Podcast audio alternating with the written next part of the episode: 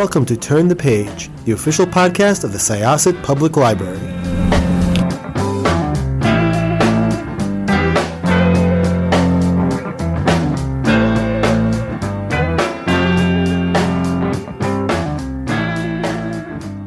Hello, everyone. Welcome back to Turn the Page. I am your host for today, Jen, and I am joined by a fantastic graphic, uh, say comics creator, graphic novelist, um, who is here to share a new edition of a really beautiful and um, frankly mind-blowing book. So let's get into it. Thank you for joining us. Welcome. Could I ask you to introduce yourself and your book, please?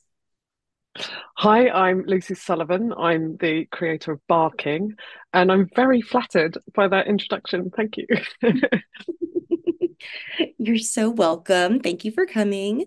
And um, I'm wondering if we could start with uh, just a little bit of a talk about um, your journey to the book. Um, if you could talk a little bit about how it uh, came to be from its first incarnation to this new edition as well. yeah, I mean it's it's a long story, but um, I so I'm in my 40s now. Gosh, towards the end of that. Um, in my 20s, early 20s, my dad died quite suddenly. I was living abroad, I was living in New Zealand. I, I normally live in London. Um, and I had a really traumatic sort of time getting home. He died of a brain aneurysm. It was really sudden and unexpected. He was only 54, he was really healthy. It was just like out of the blue. Um, and coming home was really intense. And I sort of I left London because of the life being difficult here and gone to New Zealand to find a new life and new friends. And I was suddenly back with people I didn't want to be around and without my dad, who I was really, really close to. And uh, about, it was rough. And about 18 months after, I had what I can only describe as like one of the worst nights of my life. Um, I didn't actually remember it. It was that bad. I drank a lot and got in a lot of trouble. Um, I grew up in a pub here, so uh, I guess that's a bar, a, a, public house. But here, you they're owned by the breweries, and the families like live above who run it. So we lived above the pub. My parents ran the bar, um, so I was around people drinking, and I was around fights, and this was like it was a live music pub in the seventies. You know, it was quite quite an amazing but quite an intense upbringing. So when one of our doormen, who I'd known since I was a, a small child, told me that I had an anger problem um, and what had happened that night that I couldn't remember, uh, he said, "You know, you've got to get some help." So I did. He'd actually he's been in prison for his own consequences of his anger, so it was quite a, a major deal for him to tell me that I was angry. So you can probably get a hinting from that about just just how bad things had gotten actually. So it's funny to look back on it now, and I think when people are a lot more aware of kind of mental health problems and how it can come out, that now it would almost be like looking at self harm or or some of the things that I was doing, but at the time people just thought I was a pain and I was difficult and unpleasant and you know, people would be like, well, her dad died, but it was, you know, was nearly two years ago. Why is she still so upset? And it was sort of like, it was really, really hard to get uh, sympathy. Anyway, I got help. Part of that um, was doing cognitive behavioral therapy. That worked really well for me. And out of that came um, a, a reminder of how much I loved drawing and how important that was for me. So I went to university. I got a degree in illustration and animation and I started off as an animation director. Um, my work was too creepy modern animation standards, especially in the UK, where at the time it was everyone wanted things to be quite cute, and if I try and draw something cute, it looks like it's trying to kill you. So it's, it's best best left to, other people. Um, but I, uh, yeah, I moved into comics after my having my daughter, and just started working on the story. I was sort of getting depression again, and you know, I had this idea for a story that I wasn't sure if it was going to be an animation or a comic or what, but that would be a, a, a way of depicting what I'd been through, talking about depression and using kind of symbolism to talk about the black dog, but also talk about other forms of depression that aren't usually depicted. I think often we're so used to seeing the idea of someone sort of closed up in their house and head in their hands and really afraid of the world and not wanting to go out. And I was I was nothing like that. I was out all the time. I had three jobs, you know, I was very competent, but I just had a habit of getting drunk and picking fights with people and it was not a it was not a great way to be. You have to excuse me, I get nervous laughter about it because it's one of those it's so it's so embarrassing still and it's still such an uh, incredibly difficult thing to look back on and even after putting it in the book it's still yeah it's still quite an intense experience so so yeah I just I, I probably spent about 10 years developing it on and off from like early beginning to actually getting a publisher and getting it out in the world. Um, the first edition came out with a publisher called Unbound, who are a, a crowdfunding publisher. Mm. Um, they don't actually do comics anymore. I think I was a kind of death nail for that. they are a literary publisher, and they realised they maybe bit off a little more than they could chew when it came to creating books for uh, comic books. So, um, yeah, I sold out the first print run um, in the first year, which is 1.5 thousand books in the UK, and this was during the pandemic. So, um, I did all the publicity and sold them pretty much all myself. So I was really, really thrilled that people could be interested in it when it's a book about incarceration, essentially, and we are all locked in our houses and having a really difficult time. Um, and then I sort of decided that I needed to leave the publisher because we weren't on the same page, and it was such a long process to get the book out. And um, started trying to find another publisher. And I love Avery Hill. I have you probably can't even see half my library. Like, oh yeah, only you'll be able to see it, Jen. But I've got I've got a lot of comics, and there's more here above my head that you can't see and I'd say you know a, a, very serious chunk of them are Avery Hill books. So I just thought I'd just ask in case they were interested, and they were. So we have the second edition now coming out this month, which is incredibly exciting. Wow. Yeah, it is very exciting. And it's such a long journey for this book, and you've lived with it for a really long time. Um, it's an incredibly, um, you know, as as you've hinted so far, it's a very vulnerable work, and it's really um, a very stark look, both at I think like what the personal experience of, you know, the healthcare system is, and uh, being in an enclosed environment in that healthcare system. And like the systemic things that sort of like contribute to how that might not be a really great place to heal all the time. And so that's a long rambly way of asking could you talk a little bit about um, the art style and maybe how it speaks to like these um, you know, themes that you're exploring? Because it's so expressive and it's it's unlike a lot of comics I've ever seen before, and I really love the style. Oh, thank you. I really appreciate it.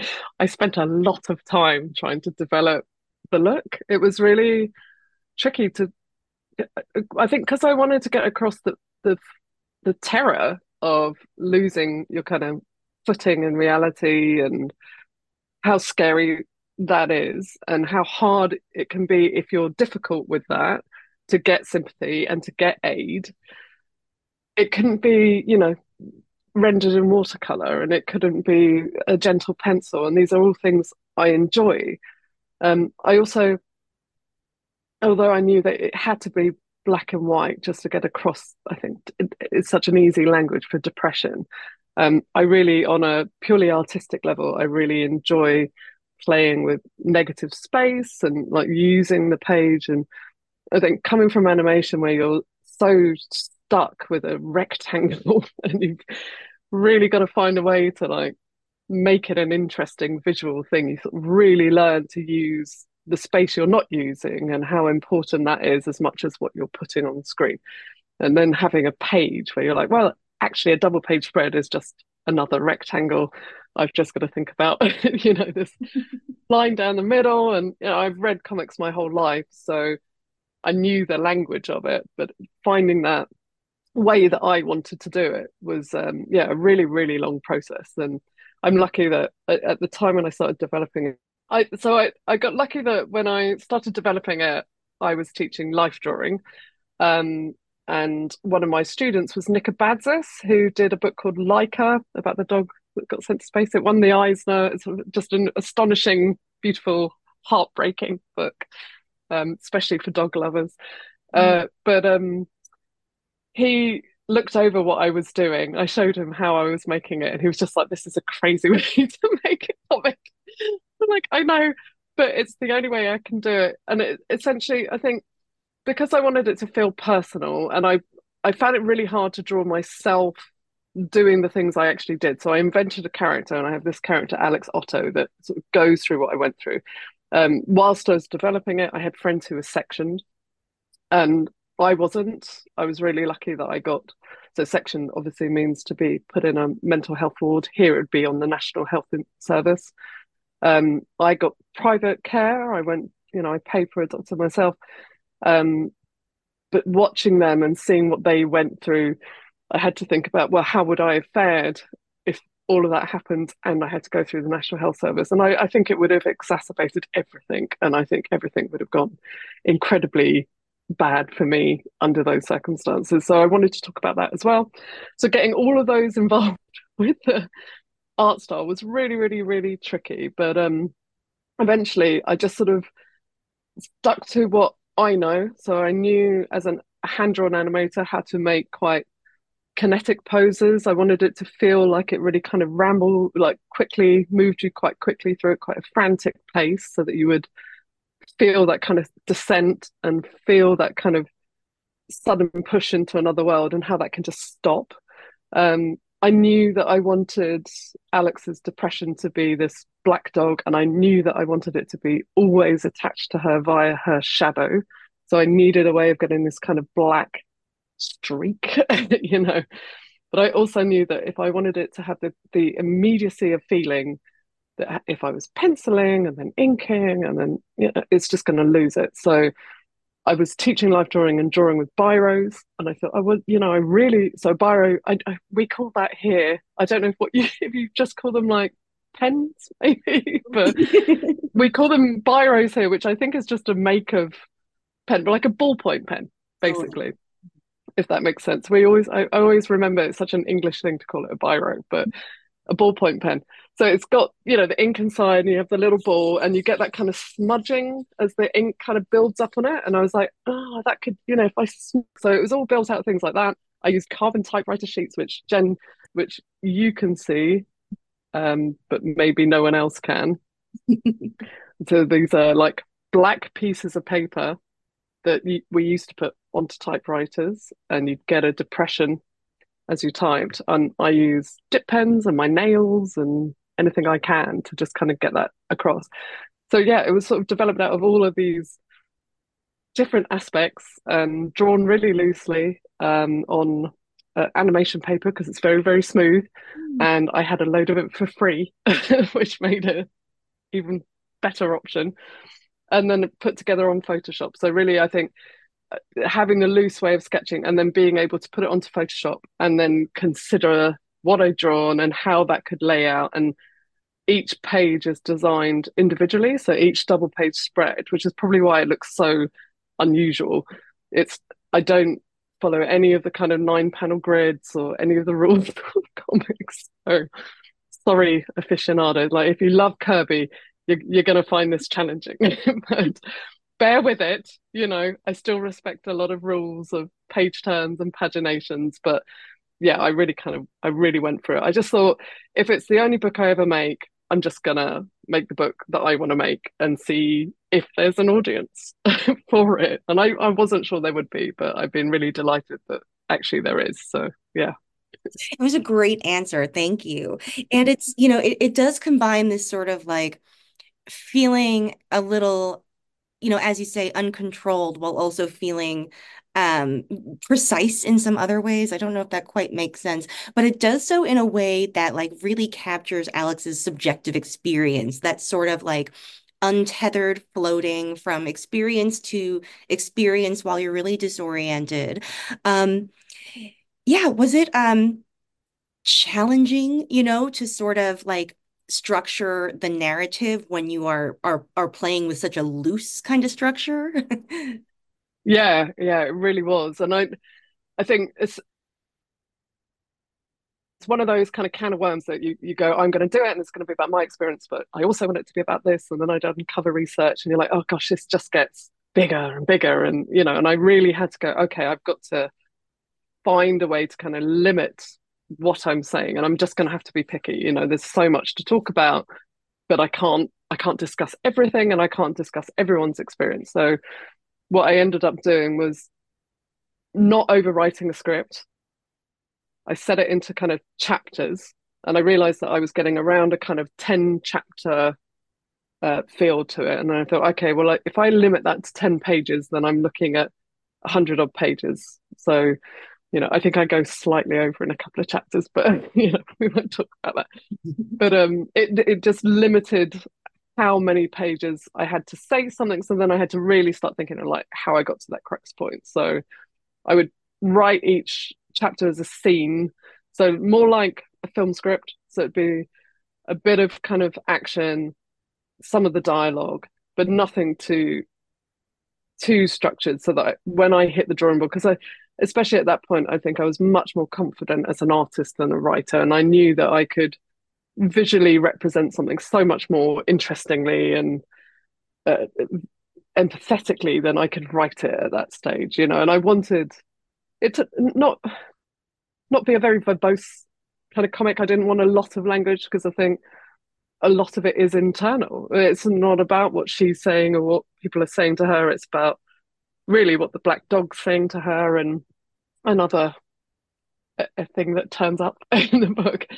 Um, and these are all parts of her, and it's her internal dialogue that I really wanted to get across, and that should be fractured and disjointed and confusing to her and the reader. So, yeah, it really it, it has some structure, but it's very very loose. And then it was just a matter of defining it in those pages, and then yeah, being very much like, okay, I'm doing this chapter, I'm going to focus. So it was done at a time, and then I could really get involved in what that chapter was about, and then move on, sort of thing. So it was a, like I said, it was a terrible way to make a comic. It was absolutely not time economic or any of those things, but um, I learned so much doing it that you know I wouldn't I wouldn't change going through that process, but I'm certainly not repeating it anytime soon. I'm I'm much I write much more concise scripts now, and I plan to a much greater level, definitely.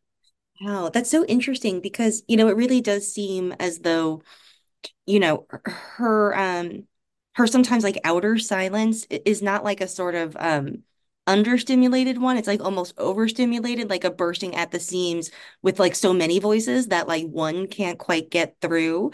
Um, and I really love just the way that like the environment like expresses her inner fragmentation so much as well. Can you talk about um populating um the rest of the institution that that uh, Alix finds herself in, because um, it's full of people who are, you know, in the same position as her, and then also the people who are watching over her and her um, her fellow patients. Um, can you talk about like, yeah, filling out this cast and maybe, you know, what characters were important for conveying the message of the book, if that makes sense? Yeah, yeah, I think so. I had uh, people from my own life that I was very keen to portray. Um, I found a couple of people that were incredibly sympathetic. So um, the doorman, Al, who told me I had a problem. I had uh, another, actually, a lot of them were doormen, uh, which is you know, security guards, which is one of those things. But I think something that was very keen about that. So Al's from Jamaican heritage. Another friend, Anelli, is Fijian they're all people who have presumptions made about them on their appearance. Um, and I found this research that said that if you were a black man, a person of color, or a young woman under 20, you were five times more likely to be physically um, restrained and sedated in a mental health ward in the UK. And I just thought that was just an astonishing um, statistic. And possibly, you know, if I thought about myself at the time and I was very, very prickly and very aggressive and very confrontational, if someone tried to manhandle me, I mean, I'd have kicked off and it would have just got very, very bad, you know. So I would have probably been sedated on a regular basis. And obviously, that's a very humiliating experience on top of people putting you on a bed and pulling your trousers down and injecting you. And, you know, it's a really horrible thing to happen. It's also obviously going to be really triggering if you've had any form of sexual assault or abuse. And I was sexually assaulted during my breakdown. And, you know, it just all of these things that you suddenly go, blimey, you know, I can't believe that I went through that. And actually, I was so lucky that I didn't get help in the end, you know, and it's, it's all stuff I wanted to talk about. So I knew I had to populate these people in a way that was sympathetic to the people who had helped me. So one of the um, nurses who helps Alix in the book, uh, Baz Barrington, you know, made a point of making him a person of color because I felt like, you know, for me, those were the people who were actually the most sympathetic and who had the most understanding and the most um, interesting ways to talk about grief. You know, my friend Anelli would talk to me about how they honor the dead in Fiji and how it takes months. And you know you get this like forever kind of understanding that obviously you're going to find it difficult sometimes because you've lost your loved one. Whereas i feel like especially british culture we're expected to get over it within a week and just get on with stuff. And you know my dad was london irish and it, you know we didn't get a we had a night for him, but we didn't get a wake, and you suddenly realize how important these things are to help you recover. So, you know, I really wanted to depict all of that, but then I also wanted to depict the sort of casual nature of, you know, I think the NHS here is an amazing institution, and I think nurses are incredible, but we get a lot of kind of agency nurses who don't care particularly about the work. They come and go also people who bring their own ideas about madness. You know, you get some staff who, perhaps for religious reasons or cultural reasons, don't actually believe in mental health problems. They think it's another thing. I have a friend who was sectioned, and one of the nurses told her that she was possessed by the devil. She wasn't actually mentally ill, you know. So it was trying to get all of that across. And I watched um, a lot of kind of reference films, particularly uh, I don't know if you've ever heard of The Singing Detective, which was an early Michael Gambon.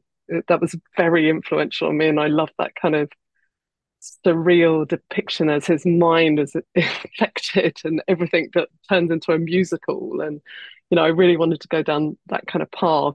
And he had these the nurses' outfits are wonderful. They have these kind of puffy shoulders and little kind of caps. And you know, nurses don't look like that in especially in the time that I drew, which was the 90s. It was very unpleasant unflattering outfits. So I thought I'm just going to dress them all up in like in you know a Michael Gambon TV show. Um, so the, the, considerations like that, and obviously like the nurse Ratched character, you know, you've got to have that kind of formidable. And I wanted her to be like kind of young and just like yeah, whatever. Like I'm busy. Get on with yourself. I've got stuff to do, kind of thing. Because I, I think there's a there's a lot of that, and you're, you're suddenly just a pain and you become the room number and the diagnosis and you're just this pain in someone's everyday life. So it was finding those those characters was really important. And then finding people yeah to populate the hospital that could be sympathetic to Alix and offer her a way out because there are always people that are sympathetic. And i had some i found some really great friendships out of that tragedy. So i sort of just had to put those people via. And I don't know if everyone will recognize themselves in the characters, but um yeah, hopefully they might if they read it. You know, I don't know that half the people I know even read comics, but you know, it's there as a thank you. Hmm. Yeah, that's a really lovely way, I think, to yeah, just honor the experiences of all the people, your friends and the people that you spoke to along this journey. And something that, you know, I think like for me, what really hit home about um you know the environment um that you are in when you are sectioned um and and it's you know it's it's not all that different here either that um you know at a moment when you are feeling so vulnerable and so powerless like all that really happens to you is like more power is taken away you know? And i just it's just like that that helplessness is very visceral when you're reading and i think it's like a very um very sobering and very helpful experience for folks who want to understand like why our healing institutions might not really be, you know, doing all that much healing. so thank you. Yeah. story. It's really- really I'm I'm really glad that comes across because it's such a when you look at it, it's such a bizarre way to treat someone who is vulnerable and in need of a comfort to just lock them in a room and it's a literal sweep under the carpet. And i think especially in the uk when you consider that for us it come mental health care comes out of being built on bedlam and being encouraged you know people were encouraged to come and laugh at the ill people and look at these freaks. And and it's sort of like improved upon bedlam. Instead we should just be like razing it to the ground and starting again you know? And i think so many diagnoses and theories were built out of men making their name as famous kind of psychiatrists. And you know i've, I've found out about how freud used to take sort of basically psychotropics and run around his garden not freud um, jung would run around his garden like naked you know and you just think wow you know i can sit in the modern world and be diagnosed on a guy who got high in his in his nude ways and came up with some theory. It's like, wow, I, you know, I have theories, but I'm not gonna take someone's liberty away at, at, at, the root of that, right? And it's just, it's a really, you know, the minute you stop and think about it, and you think about what if it was me, what if, what, how would I feel? And I think, and you see it that way, you just go, this is just just a, a really unusual way to approach a problem and to approach like you said, healing. you know, there's nothing healing about a mental health ward. They're terrifying places. And another friend who was sectioned, her her ward, you'd look out the window and you could see the Houses of Parliaments in the UK. So it's on the Thames. So a lot of this takes place there. You could look out and there would be cockroaches going across your window sill. You're right up high. And there's, you know, Parliament, its glory and their free bar and their, you know, wonderful dinners that they have. And you just think this is just this is just ridiculous, you know. So I really wanted to get that across and I'm really glad it comes across because, you know, I can't imagine anything worse than being that terrified and someone also then yeah, isolating you, taking away your liberty, and just making you feel even more vulnerable. And I think that's absolutely the worst we can do. But you know, hopefully the pandemic has made us more aware of what it means to have someone take away your liberty and how frustrating that is and how difficult that is. So, you know, I think in many ways, although it was hard to launch barking during a pandemic, it might have aided people in like taking that story on board. They might have thought it was a bit fanciful before that. And now they know it's not, you know. Oh my gosh, yes, absolutely. Yeah, that timing is so interesting too. And I think it's, yeah, it's a very timely story for lots of other reasons too. And, you know, thank you for coming to our show and, and talking about this book with us. I'm very excited uh, to share it with our readers here. Oh, thank you. I'm so excited for it to be out in North America. It's extremely, it's like a dream come true. So I really appreciate it. And thanks for inviting me on. Oh, you're so welcome. Okay, listeners, it's your turn. You're going to pick up Barking. By the time that you hear this episode, it will be out in the world. So please go to your favorite library or independent bookstore or comic book store, wherever you like to go for those sorts of things. Thanks so much for joining us. It is now time to close this chapter. It's time to close this chapter of Turn the Page. Join us for the next episode.